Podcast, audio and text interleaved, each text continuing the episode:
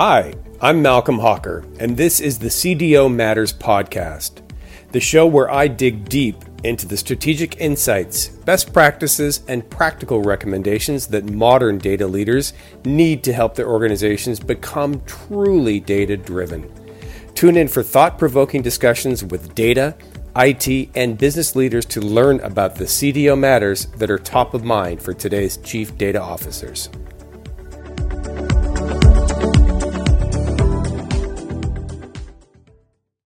There, there, there we go. We are we are now live on stage. Good morning, okay. evening, right, afternoon, whatever time it is you are, wherever you are. Uh, I'm Malcolm Hawker, head of the head of data strategy with Profisee Software and host of the CDO Matters podcast. Joe, you and I were just backstage talking. Yeah. your uh, your your uh, traveling days here. Uh, my guest, uh, happy to have Mr. Joe Reis with us today to talk about all things data engineering. I'm, I'm going to pick the brain of, of a data engineer, a, a recovering data engineer from, from your, from your tagline. Recovering uh, data scientist, I guess, but now a recovering data engineer too, probably. But uh, yeah, we can talk more about that for your audience. That's a, is that 24 steps then, not just 12? It's it's like double if you're if you're like a recovering data scientist and a, and a data engineer. Sounds sounds like a lot of uh, a lot of work. Probably like 48 steps because you going back and back and forth. Yeah, so uh, awesome, awesome. Yeah, we were just chatting backstage about uh, all of our uh, world travelers, uh, world travel. Um, Joe, just a little bit about you. I mean, I, I I could give your own bio. I mean, the the the the headline here is co-author of the best-selling O'Reilly book, Fundamentals of Data Engineering. Uh, now, right behind you, yeah, you can see with with the bird on it. Um, I have I, I, truth in advertising. I have not read the book. I've read the preface, preface or preface. I, I never know if I'm I would saying say preface. Right. Yeah, preface. Preface. Yeah.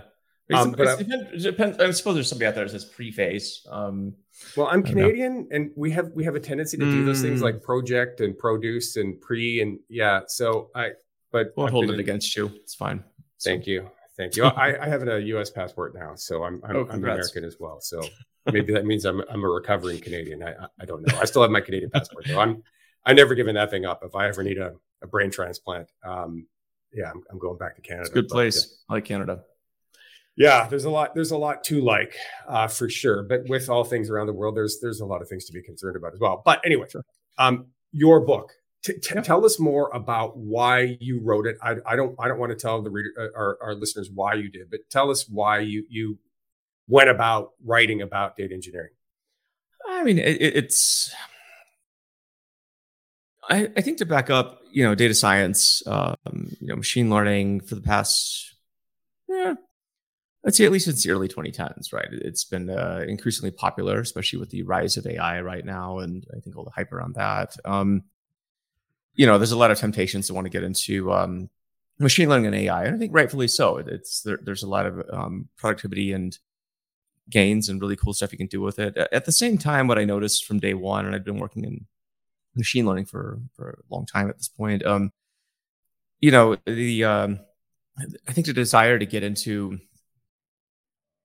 AI machine learning, hire a bunch of data scientists, came at the expense of really not setting a, a foundation mm-hmm. for the success with data science and uh, you know machine learning and AI and so forth. And that foundation is really built upon data engineering. You know, I, I learned this the hard way. That's when my uh, tagline on LinkedIn is recovering uh, data scientist. Uh, kind of friends and I jokingly came up with that term back. I think we called ourselves reformed data scientists as far back as 2014, 2015. Uh, but well, even then, we had, before data science was cool.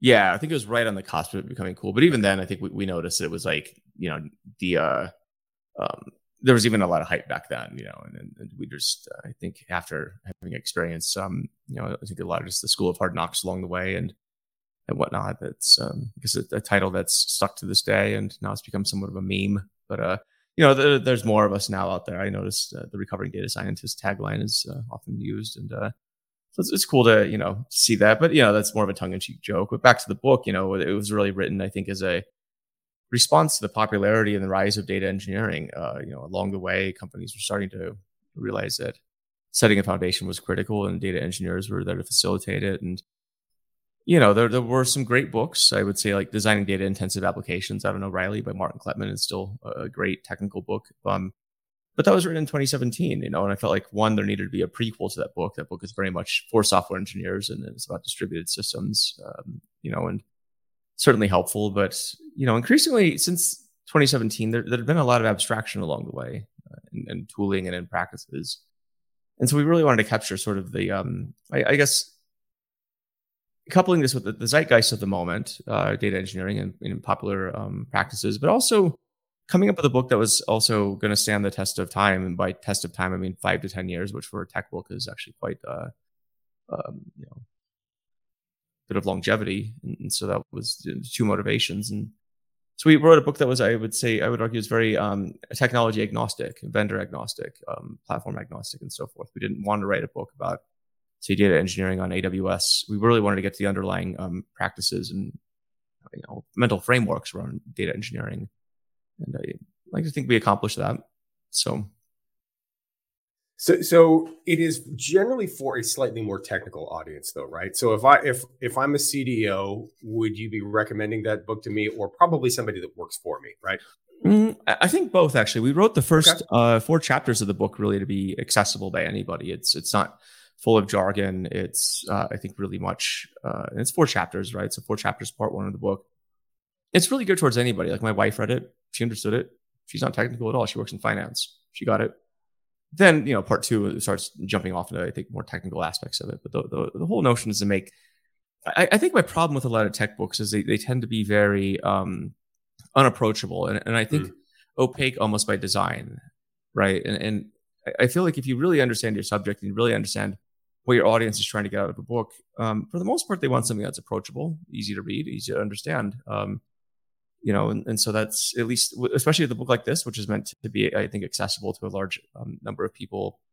You know, uh, consider it a win that you know a non-technical person, um, you know, can can pick it up and understand it. So, well, shame on me. That means I need I have some reading to do. You should um, go read on, it. It's good. On, on, the bright on the bright side, I do. I'm, I'm a big Kindle guy, and oh, cool. Um, absolutely, we'll we'll throw it on the list. Uh, your I'll, second sign your, I'll sign your Kindle for you. So okay, thank you. That would be that would be uh, that'd be awesome. Uh, you're, you're number two in the queue behind Bill Schmarzo. I, I, I promised nice. Bill that I would read his book on AI and data yeah, literacy. Yeah. Um, but yeah, look forward to consuming more. If if I'm if I'm a new CDO, and there's a lot of new CDOs out there. Uh, mm-hmm. I was at a CDO conference a couple weeks ago in Boston, and I was overwhelmed by how many new CDOs are are out there. Oh, particularly, oh, oh yeah, yeah, particularly in the federal space where there are federal departments and agencies who are mandating the role must exist. Really? Oh yeah, oh yeah. So you've got a lot of people that are new to the role who may be not late career, maybe early or mid career, who, don't have a ton of experience um, leading leading technical teams. What are the like three or four things that, as let's say, I'm a relatively new CDO that I and then I came from a business background. Maybe I came mm-hmm. out of sales, or maybe I came out of marketing, and I've been tasked to go deliver on the digital transformation, which is a very common thing these days. What what are the three or four things that I would need to know about managing data engineers? What what what's what what, what what's it like in the mind of a data engineer? I think you know. So if I'm in a data engineering position and I see that my company has hired a new CDO, and maybe that CDO is you know, um, uh, you know, in, in some sort of skip level way, uh, my boss. Yep. Right. I mean, I'll, I'll, I'll tell you the things that go through my mind is, um, okay, so what's going to change for me? Uh, sort of the who moved my cheese moment. Um, what sort of projects are we going to be working on? Um, does this person have a, um, you know, the um, I wouldn't just say the technical acumen to understand, you know, what I would do as a data engineer, but also, uh, you know, can they talk to us? They, can they mm-hmm. relate to us in a way that we, um, you know, like to be related to? Right? Do they understand what we do? You know, are they going to take the time to get to know us? Uh, you know, are they going to set us up, uh, you know, set us up for success as as well as you know, um, make the project successful? I think those are things that immediately come to mind, and then obviously, you know, the big question marks is, um, you know, if you know a thing or two about CDOs, the, the lifespan of a CDO is, uh, I would say it's remarkably short. What is it, 18 it months or something like that? It depends on who you ask, anywhere yeah. from 18 months to, you know, 30 ish. Uh, but it's typically half that of a CIO. Yeah. So, I mean, not long, right? I think part of that is the immaturity of the field and the, the immaturity of expectations around this position. But now that it's mandated, I, I, don't expect the immaturity to go away. It's more like just some federal yeah. agencies and, and state, by the way. But yeah, but, but, we have to have you. Therefore, it's like great. Um, and so that's that's what I'd be looking at as a data engineer. I'm like, okay, so if I if I know that the lifespan of a CDO is typically X, we'll call X its moving target, but um, or or t, I guess for time. Uh, we'll use that variable. But uh, okay, so it's t. Um, you know, are you going to be around enough to actually impact anything, or do I just need to wait you out? Oof, that's harsh. Well, it depends, right? So that that that comes into do I need to get you know, or are you going to be there for us? You know, as as a team. I've seen this happen where um, leaders get in and and uh, you know the team is is sort of like, well, I don't know, depends. like you know if you if you have our back we'll have yours. But you know because but the waiting out part it's like do you do you have the, the support of the executives that hired you to, to make you successful? Or in the case of the federal agencies you, you mentioned um are you hired because you have to fill a position? And if you're hired to fill a position does that that, that does not mean that you necessarily have the support of somebody. Mm-hmm. that just means you had to fill a quota right? Um that's not the same as like hey, I support you 100% in this role. Those are two different things. And so I'd be looking at those things, right? Engineers tend to be very skeptical, you know, which is why mm-hmm. I kind of said the wait out part. Um, this is typically, the, I would say the mentality of engineers is very much, um, they're skeptical. They're probably somewhat cynical, right? And, uh, they, they want to do engineering things. They want to be able to do their jobs. And so I would say like get to know the um, teams and, that you're working with, data engineering being among those teams, not the only team, but you know, understand that data engineering is definitely the glue that holds, um, you know, the um, data together. It makes it, it's what sets the foundation to make it work. Uh, it's what makes data scientists and analysts successful and so forth. So you really need to view things as a uh, as a CDO, a very as a, as a very cohesive, cohesive team. And you know, and as the old saying goes, uh, respect gets respect. And so that's how I would view it. Well, you touched on a few things that are, in my experience, having having led engineering teams in the past, uh, completely bang on, right? Mm-hmm. Uh, generally fairly cynical, um, and that's not necessarily a bad thing. Um, right. I think that can actually be for an engineer that can be a superpower, mm-hmm. right? If you're if you're que- if you're questioning the status quo, if you are if you're questioning or if you're doubtful, um, those can actually be really good things when it comes to uh, you know coding and and, mm-hmm. and and actual engineering processes. So that's not necessarily a bad thing, but in my experience, engineers are going to see through like fake technical acumen pretty quickly. Oh, you agree? In about five milliseconds. Yeah. Right. I mean, they, they have a, it's, it's weird. Like engineers, they almost have a heat seeking missile for um, like spotting people that aren't one of them. Right. right. And, and part of this is, you know, because it's, you got to kind of understand that the, the persona of an engineer, you, you know, you're very nerdy, you know, you're, you're typically very smart, very sharp. And, um, and it's it's kind of its own competitive game in some ways, right? I mean, it's it's nerds like to out nerd each other. That's it's just kind of how it is, you know. Just um, so you just got to you got to know that up front. But they're sizing you up whether you like it or not. I expect that to happen. Well said. Size, sizing you up. So, in my experience, um, non-technical people can be highly successful leading technical people if you let them do their jobs. Right, like when I got put into a technical leadership role, I I I, I was forced to do the unfrozen caveman lawyer. That's what I called it, right? It's like, I don't know anything about your Java and I don't know anything about your Python, but I do know that we have these constraints and this amount of budget and this amount of time. Tell me what the best way is to do things.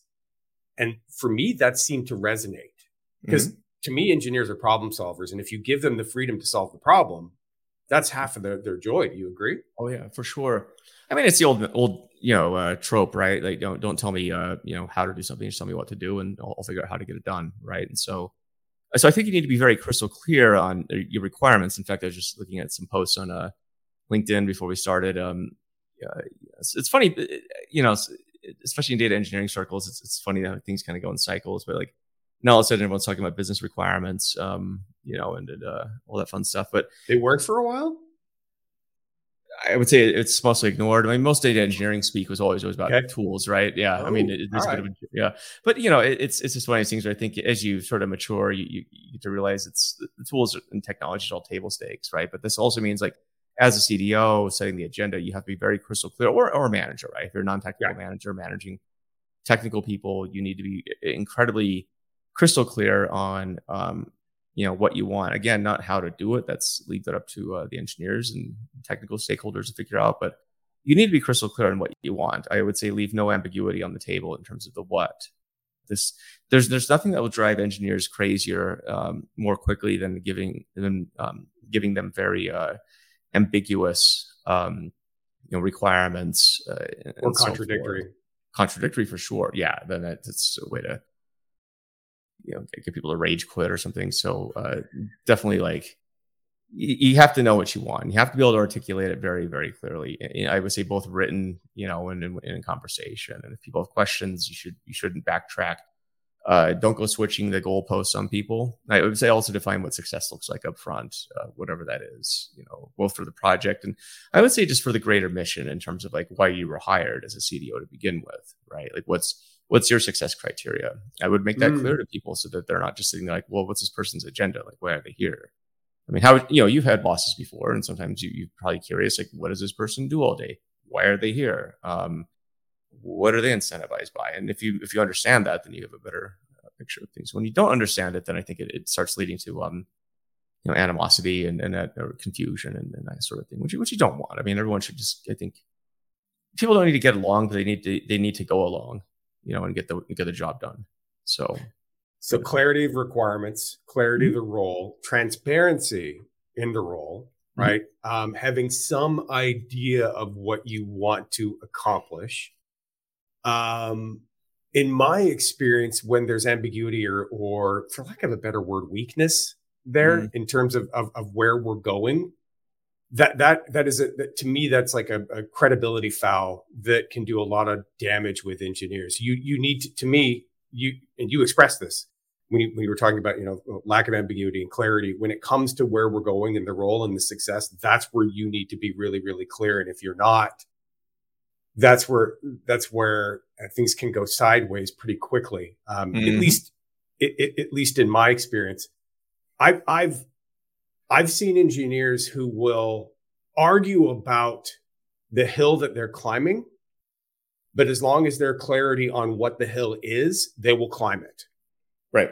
They'll grumble a little bit because they don't agree with with with with the path. But what I've what I've seen is that if you can make as a business case, as a CDO or any leader, if you can make a compelling business case, if you can make a compelling why, if you can connect the dots, right? Here's here's what I believe. Here's where we're going. Here's how we're going to get there. Here's why we're doing what we're doing.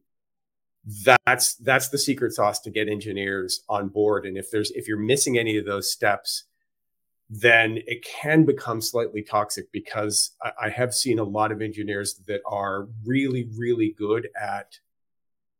It's the best way to describe it. Kind of like networking for for evil. Mm, for, yeah. for lack of a better word. I mean, I don't, I don't, you know, but, but I, I, that is, you, you've got to have your engineers behind you. Like, oh yeah, you, you, have to, as, as far as I'm concerned. And and, oh, yeah. and you're not going to do that by by feigning any sort of technical acumen. If you don't have any, the best thing you can do is say, "I don't have any." Mm-hmm. Yeah, that's exactly so how, it. And well, so let me add to this. Go ahead.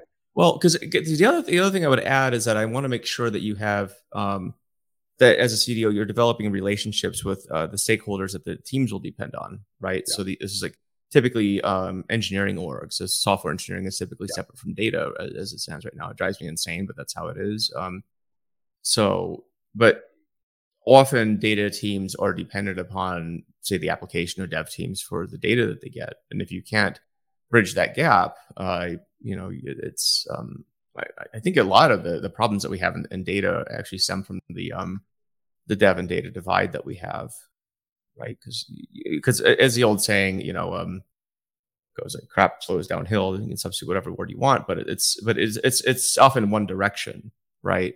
Uh, the dev teams don't necessarily need to depend on data as it stands in most organizations, but the opposite is is um, I think violently clear. Like if, if if data doesn't have a good relationship with dev and it has reliability of getting data from dev, then you know data can't do its job. But all too often, I see this as definitely a um you know very critical uh critical path that's often ignored.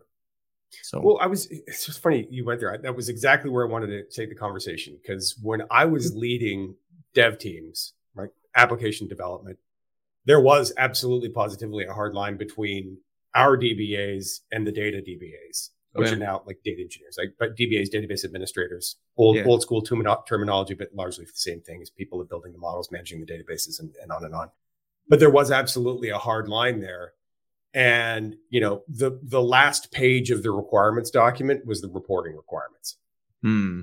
Like it was like it was pretty much the last page. It was always kind of tagged on to the business requirements document and I wanted to pick your brain to see if that's if that's still the case. And it sounds like it, there is still that hard kind of line there between application, you know, data from an application perspective and data from classic data engineering, data and analytics perspective. How do we how do we change that? It's interesting. This morning I was doing a podcast on the uh, morning morning data chat with um, some friends of mine from Estuary. They're a um, streaming um, provider, but so I think there's a couple ways that this will happen. Part of it, part of it, I think, is one. There's just a pure um, lack of empathy uh, between different teams, right? Mm. Data doesn't know dev, dev doesn't know data. And in fact, last week, oh, I'll get to, okay. Let me finish the the uh, estuary discussion on morning data chat. So, I think streaming is actually one way this is going to be solved because it's a forcing function.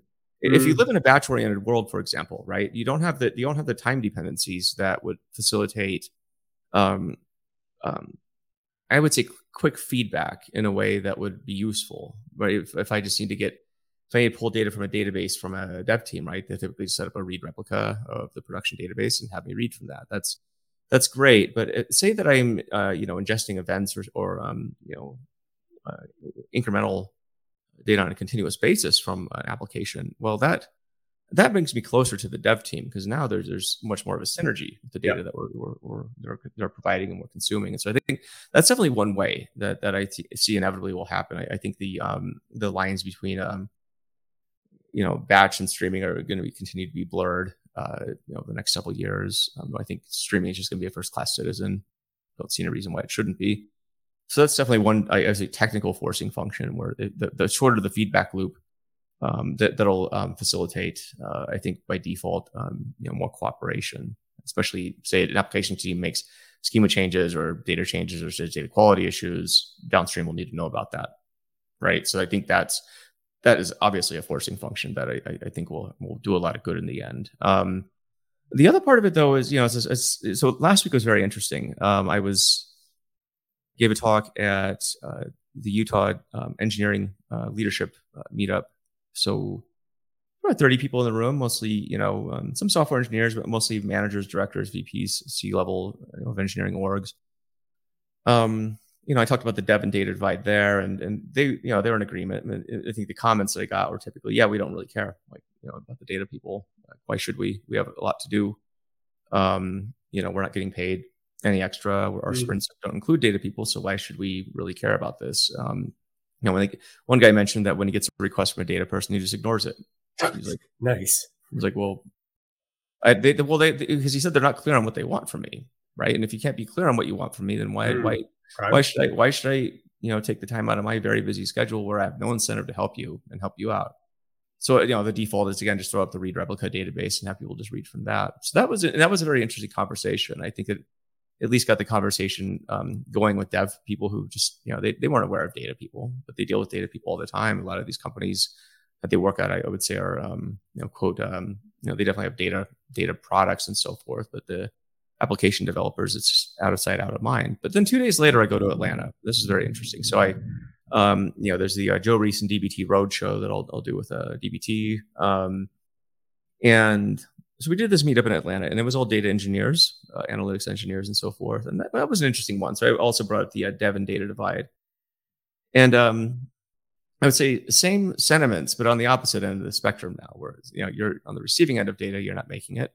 Uh, you're relying on dev teams, and there it was. It was definitely a, a, feeling of some people definitely had great relationships with their dev teams.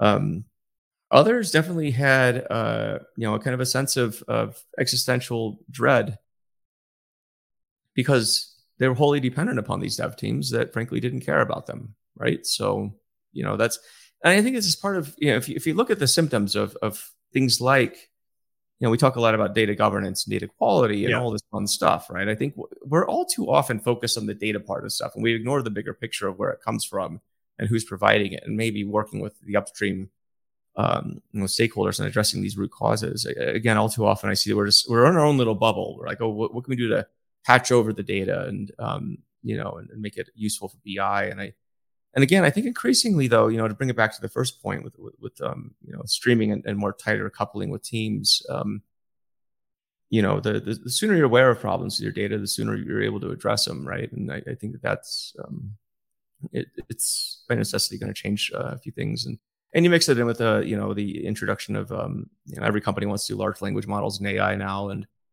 so I think that's another lens or you know another um, you know um, way of of seeing uh, data issues more clearly. Um, I think we've talked about this, Malcolm, but it definitely feels like you know if there was ever a time that we need to get data right, whether it's quality, governance, you know, or just broader data management, it's probably now. Like if we can't get it right now when there's like a ton of attention in AI, I have no idea when we're going to get this right. Like this is yeah. this is the time. If you're ever going to get it done as an industry, like I don't know what the hell we're waiting for, and I'm not sure. You know, there, there's only so many AI winters and machine learning hype cycles you can go through before people kind of get tired of it. We've yeah. been through a few of these. I really feel genuinely like this is the time when we should be getting this right and like actually take this seriously. I I agree, and I've mm-hmm. actually kind of said this publicly a number of times. I think that that CDOs are at a bit of an inflection point, but it's not. Don't assume that it can inflect up. It could actually inflect down. It yeah, could go either. It could go either way, up up or down, based on fi- us finally maybe figuring out some of this stuff. And I've had a lot of conversations recently online, you know, about some of these topics that we've been talking about literally for 20 years yeah. right? Like like how, how, to how, how to address governance and quality, you know, how, how to link uh, our, our data related efforts to actual business outcomes, and on and on and on. And I couldn't agree more. I think now is the time. I do think getting back to your conversation about kind of the the dev and data divide, that's something we absolutely need to fix because because I think it, it strikes at the foundation of the culture of both of these organizations. And I think right now things are a little dysfunctional, but it's a two way street. Being too kind. Um. Well, perhaps, but but it's definitely a two way street, right? Like as as much mm-hmm. as it stings to hear somebody in the dev side say, "I don't care about data and analytics," right? Mm-hmm. On our side, on the data side, we do a lot of finger waving.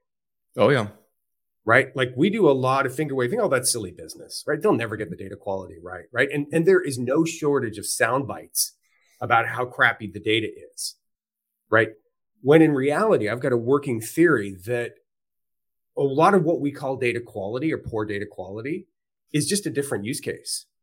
Mm-hmm. meaning data that is that is that is optimized for an operational use, but not optimized for an analytical use. And the mm-hmm. divide is all sorts of transformations, all sorts of munging, all sorts of whinging and complaining about low quality data that seems to be perfectly fine for the business process it's supporting often. Yep, exactly.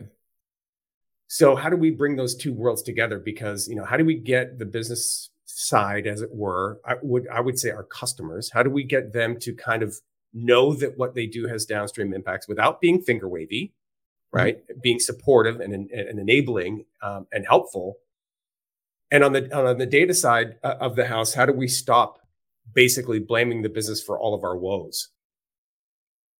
I think as a profession, we really need to, um, you know, for lack of a better way of putting it, pull our heads out of our rear ends. And um, it's incumbent upon us, I would say, to to uh, start helping bridge the divide. I think you're exactly right. All too often, we're very um, you know, we, we like to point our fingers at everyone else but ourselves. And I think, you know, if, if you've been having the same discussion, if we've been having the same discussions as an industry for 20 plus years, yeah, which, you know, you've been there, I, have been around that, that long too. And it's, it, it's, it gets exhausting after a bit. You know, I, have been, I've been having thoughts about this industry and part of me is like, is it, what are we doing at the end of the day? You know, we keep, we keep talking about value, business value. It yeah. drives me insane. Um, probably jump off a bridge next somebody talk, talks about business value. I'm just I'm tired of the conversation because it's it's it's you know it's, it's just it's, it's, like it's like I don't know being at a crazy house. People just keep talking about the same stuff over and over every single day, and and we're not getting anywhere. I think it's incumbent upon us to start thinking of different ways to do this and start acting on it. right? I, I think like the, the, it's it's obvious that the ways we've been doing it haven't been working, right? I mean, you brought up a post the other day about uh, you know large language models and small language models and introducing those for, for data governance. And like at this point, I'm like, screw it. If this is what it takes, it's a hail mary pass. Because I, I, can tell you the stuff we've been trying to do for data governance for the past 20, 30 years ain't working. I keep seeing the same arguments over and over again. And um, I don't know if, if these were people talking, which they are, I guess you, you would probably call them crazy or maybe, uh, you know, in need of uh, some help. So, so uh, you know, part of it, I definitely think to bring it back is, is to bridge that divide.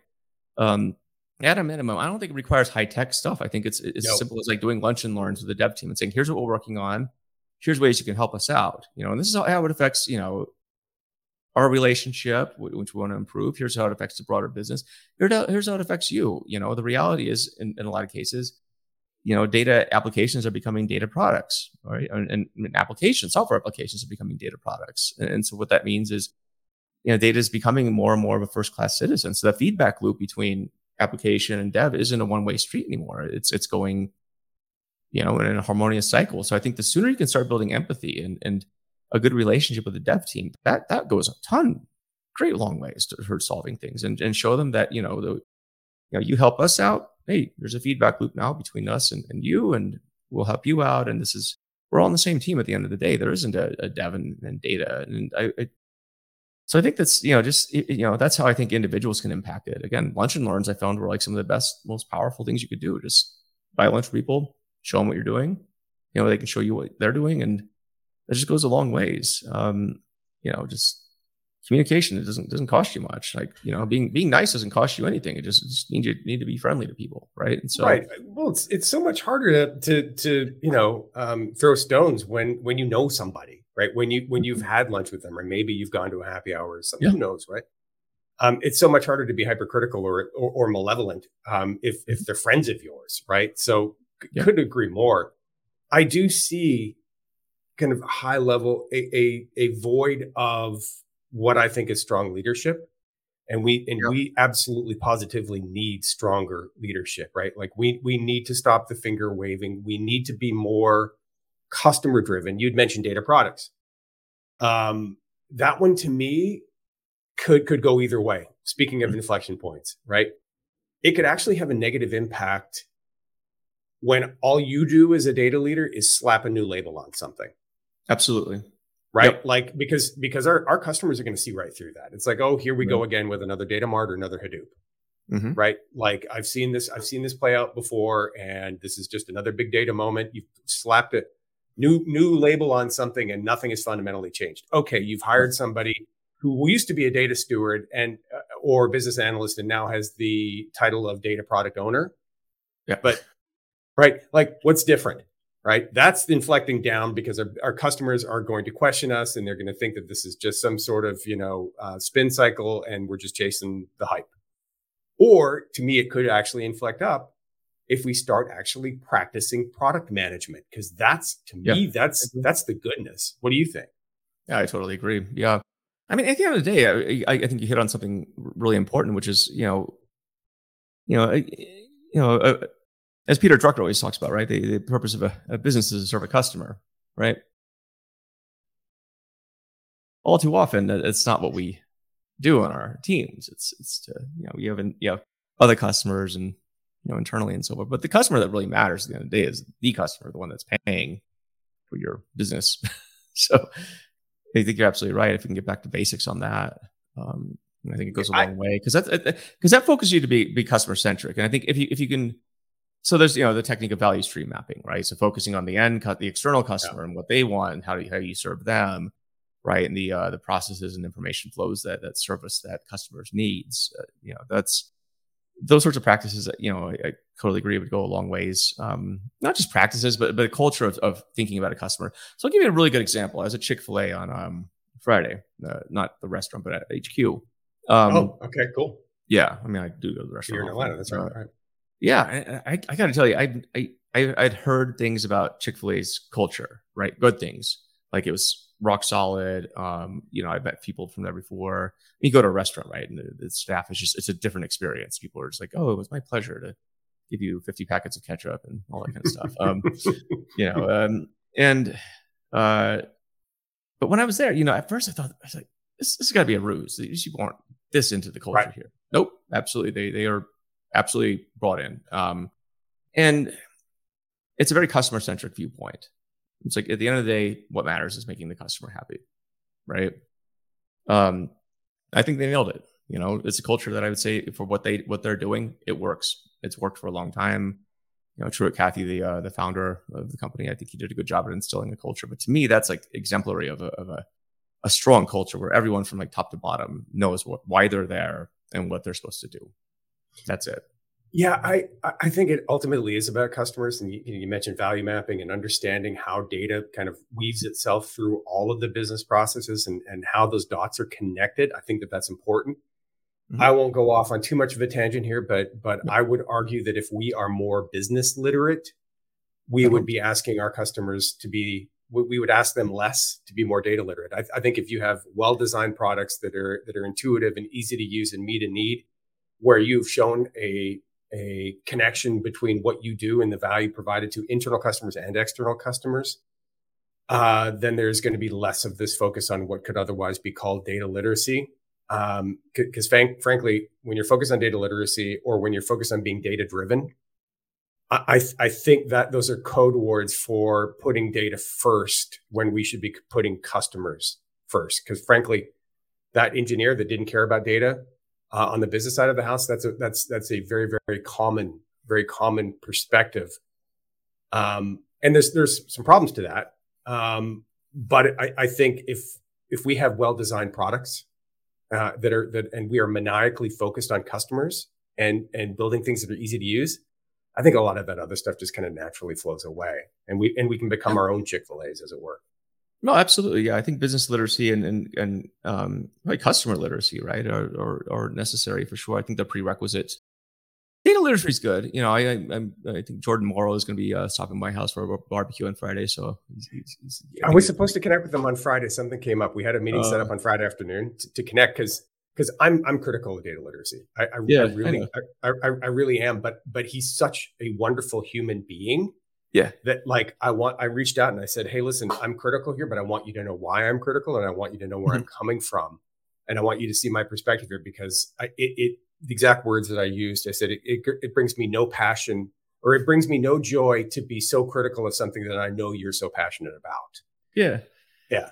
And I think it's it's I think everything has its place, right? I mean, he you know, data literacy is um I think it's it's it's good. I I from my perspective, I, I would say like if you can have the basic thing is just know why you're there in the first place, right? So yeah. that goes back to the customer, and then building the literacy around the customer, then business literacy, understand how you know different um, you know functions of the business work to serve that customer. But but data is, I think, data literacy has its place. I think, and then why, where it has its place is as you become more data driven. It you know another word that'll trigger you to jump off a bridge. Um, the uh, um, but it's I think it does have a place, but it's only I think when you build the foundation of, of serving a customer, right? And then from there you you can leverage that experience better with data. But I don't think the other I don't think the opposite is true. Where if you start with data, everything magically falls into place because you don't right. have a true north and you don't have your why. Um, you know, I, I, mean, some of the best run organizations. I mean, for God's sake, I mean, John D. Rockefeller back in the day. Uh, how how much money did that guy have at his peak? I think you still maybe argue, adjust for inflation, probably one of the richest, if not the richest yeah. person in the world. Um, I don't recall him having a data driven data science team. Um, you know, I don't think that he uh, used, um, you know, didn't have giant uh, cloud data centers and stuff. I don't think he had a CDO, right? Um, he also was very monopolistic, and you know, I think there are a lot of antitrust laws that came about as a result of him. But uh, um, but the whole point is he he had a sense of what people wanted, and they wanted oil, right? Um, and he had a sense of what he wanted, which is he wanted to control that oil. So, so that's that's one example, but it wasn't a data driven. Uh, you know, it, you couldn't say that he started out from a data driven perspective, saying, "Oh, well, we have to be data driven to do this." It's not, not quite the same. But I do think it has its place. But it's only when I think you built the foundation and sort of the muscle memory of serving a customer. You know, oh, Toyota is a really good example of this too, right? So like Lean, for example, right? That came about as a way of um, you know making uh, streamlining operations at Toyota but lean is very much a very like low tech uh, thing. It just relies on people on the shop floor to understand what's going on. That's that's about it. Like and to remove defects as they happen. But it wasn't this you know this grand uh, data munging exercise. Far from it. You had uh, I don't know a Kanban board visible from everybody. You have a cord, the andon cord that will like stop a production line if something happens, right? Like you know it's you can apply data after that, and I think that's where you know things like Six Sigma and um, you know other um, you know quality control things came into effect. But at the end of the day, that that, that was just that was super low fidelity, right? It doesn't you don't need to be fancy. So yeah, the, the way the way I kind of look at it, the things that you were describing before around this kind of this idea of like being customer driven and versus data driven. The way I look at it is kind of bottom up versus top down.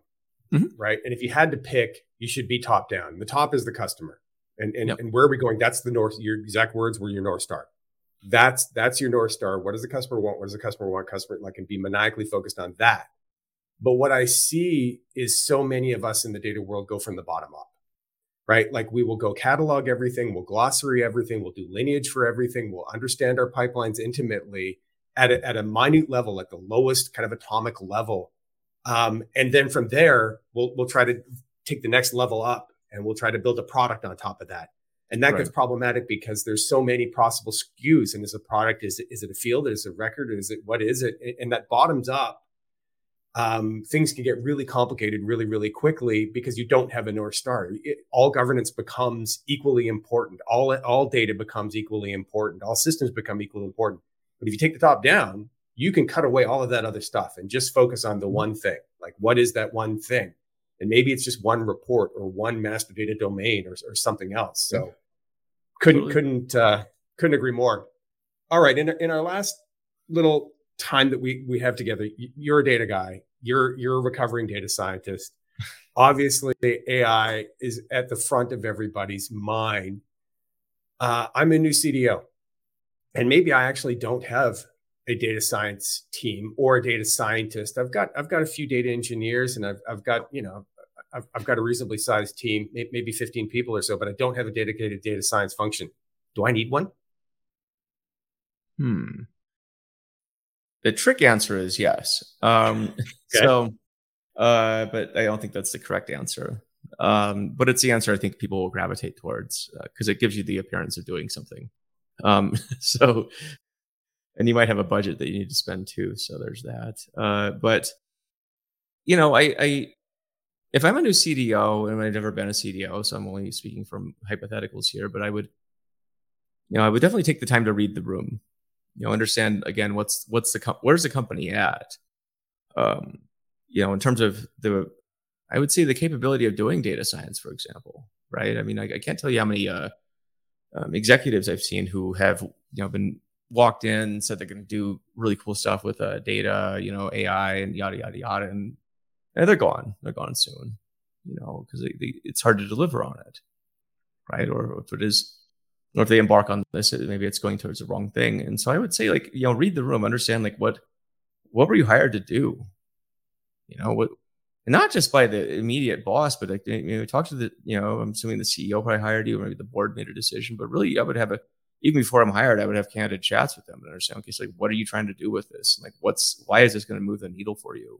Uh, I don't think every company has to do AI. I think, um, you know, uh, it's, the well, fact I would you, say it's maybe the farthest thing from like what other companies should be doing. But yeah, what were you going to ask? Well, I was getting, I'm, I, so I kind of struggle with this question myself, right? Mm-hmm. Like, because I'm not entirely sure where things are are going from a kind of a meta perspective, right? Like, half of me thinks that models will become commoditized. Um, certainly, large language models will, will increasingly become commoditized, and you've got Bing and Bard and OpenAI, and maybe you'll have a handful of others. But will one really, really be that different from another? Um, I, I'm not. I'm not sure so that's that's half of me that would say okay off the shelf solutions maybe i can use that right maybe i don't need to go hire a, a custom data scientist team or build a, a, a, data science team and maybe maybe i just need a few really good engineers and some people who kind of understand this stuff but i don't need to go pay 400 grand for a dedicated data scientist that's half right. of me mm-hmm. the other half of me says well where where we could be going is you know dedicated models new models smaller models that don't cost zillions of dollars to build that are trained off highly bespoke data sets. And one of those may be mine, like my corporate data set. And maybe I do need a data scientist to do that. What, what do you think? Well, so it goes back to our, you know, one part of our book. We are, we're giving a talk on this on Saturday with a group of uh, people doing a book club on it. But we talk about, um, in the context of data engineering, we call them type A and type B data engineers. So type A stands for abstraction, type B stands for build. Build is where you start customizing and, and uh, building to your core competencies, um, you know, that serves a business function. And I would say you need to again go back and read the room and understand like kind of where you are as a company first. Like, do you have, you know, is it is it required that I need to build or am I fine doing uh, type A, which is just buying abstracted services mm-hmm. and using those? Um, you know, and, and, so you just need to understand the use case. So, you know, if I, um, I would first understand like what AI is and what machine learning is, and like all the all the basics. Like, you know, to me, that's table stakes. If you're going to be a CDO, yeah. is you should at least have a, a bar, you know, a, um, a baseline of competency and understanding like the difference between these things. If you don't have that, then God help you. Um, but uh, you know, if, if it, that being said, you know, evaluate what are the trade-offs if, if you decide to go down the, the bespoke route and uh, customize models like what's it gonna what it, what do you get at the end of the day right like what does that how does that reflect against the band-aid um, that you were probably given i would go from there i mean there's not there's not a right answer i think that, you know data scientists are expensive as you say um, i would do everything in my power to avoid hiring people um, you know or but when i do i'm going to hire the right ones you know I, I, hopefully uh, but you i think you really do need to read the room and understand like what where where are you at as a company? Um, yeah.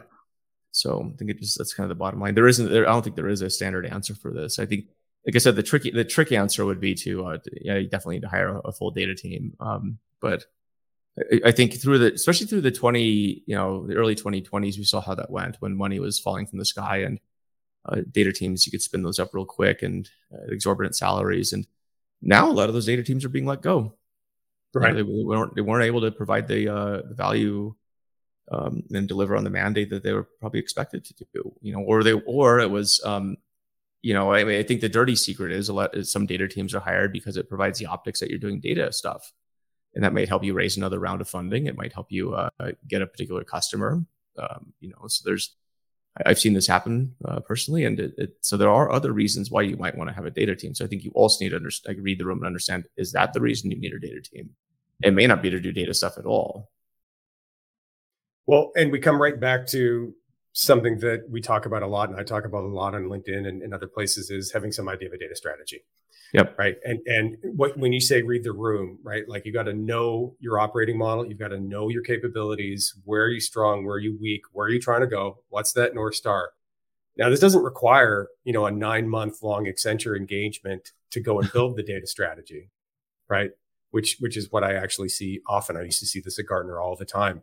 Mm. Six to nine month, you know, long drawn out engagements to do these kind of maturity assessments and and these these strategy engagements that took forever and ever but still having an idea of what the, what what success looks like what's the north star and kind of some of your operating model like where are you strong and where are you weak doesn't doesn't necessarily mean you need to spend six months on a maturity assessment because spoiler alert you're probably 2.5 out of 5 across the board right like it's just always the same right it's like yeah we suck at governments and we, we suck at data quality and we're, we're marginally okay at, at, at bi and we're marginally okay at a few other things and yeah not a lot mm-hmm. not going to be a lot of insights there so all right great advice as as as always. Uh, enjoyed our chat. You'd mentioned the uh, the Monday morning data chat. I have been a guest in the past. I yeah, absolutely positively chat. recommend tuning into that. It's ten o'clock Mountain.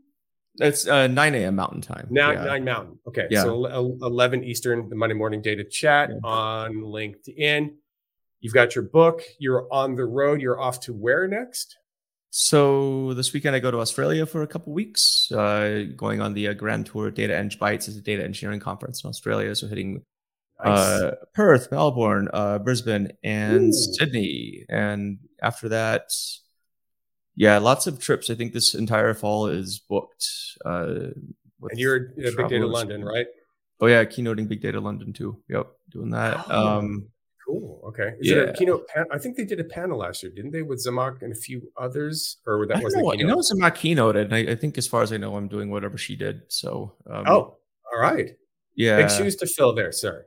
Big shoes to fill. She's actually got smaller shoes than me. I'm just kidding. Um, so she's, she's a, she's a really good friend of mine. So uh, yeah. Um, yeah, we're actually catching up uh, pretty soon here. But uh, good. yeah, it's it's gonna be fun. Um, I think uh, you know, just the, it's it's interesting. I think just the interest in data engineering and, and the speaking requests. You know, I'm working on a new working on a new book on data modeling too. So that's I think kept uh, getting a lot of attention right it's now. The new black, and, is it not? It is, data yeah. Modeling, it's back, right? Back with the vengeance. Um, you know, and and so you know, stay tuned on that. I mean, the book should have been done by now, but I, I had a couple of course courses that popped up that I needed to get out of the, um, or I'm still working on. So you them, can't. But, uh, so so can you automate that? I, th- I thought we automated data modeling. Didn't we figure that out already? No. Oh uh, yeah, yeah, we yeah. In fact, yeah, we don't we don't need it anymore. At this point, um, I, am being glib, of course. No, but... no. I mean, all your all your data problems will be solved now just by uh, robots. I mean, that would be kind of cool, right? If that could happen, I, you know, maybe at some point it will. Uh, I think it's, but it, it's interesting. You know, data modeling is one of these. Um, it's the call to arms for me was after I finished uh, fundamentals of data engineering.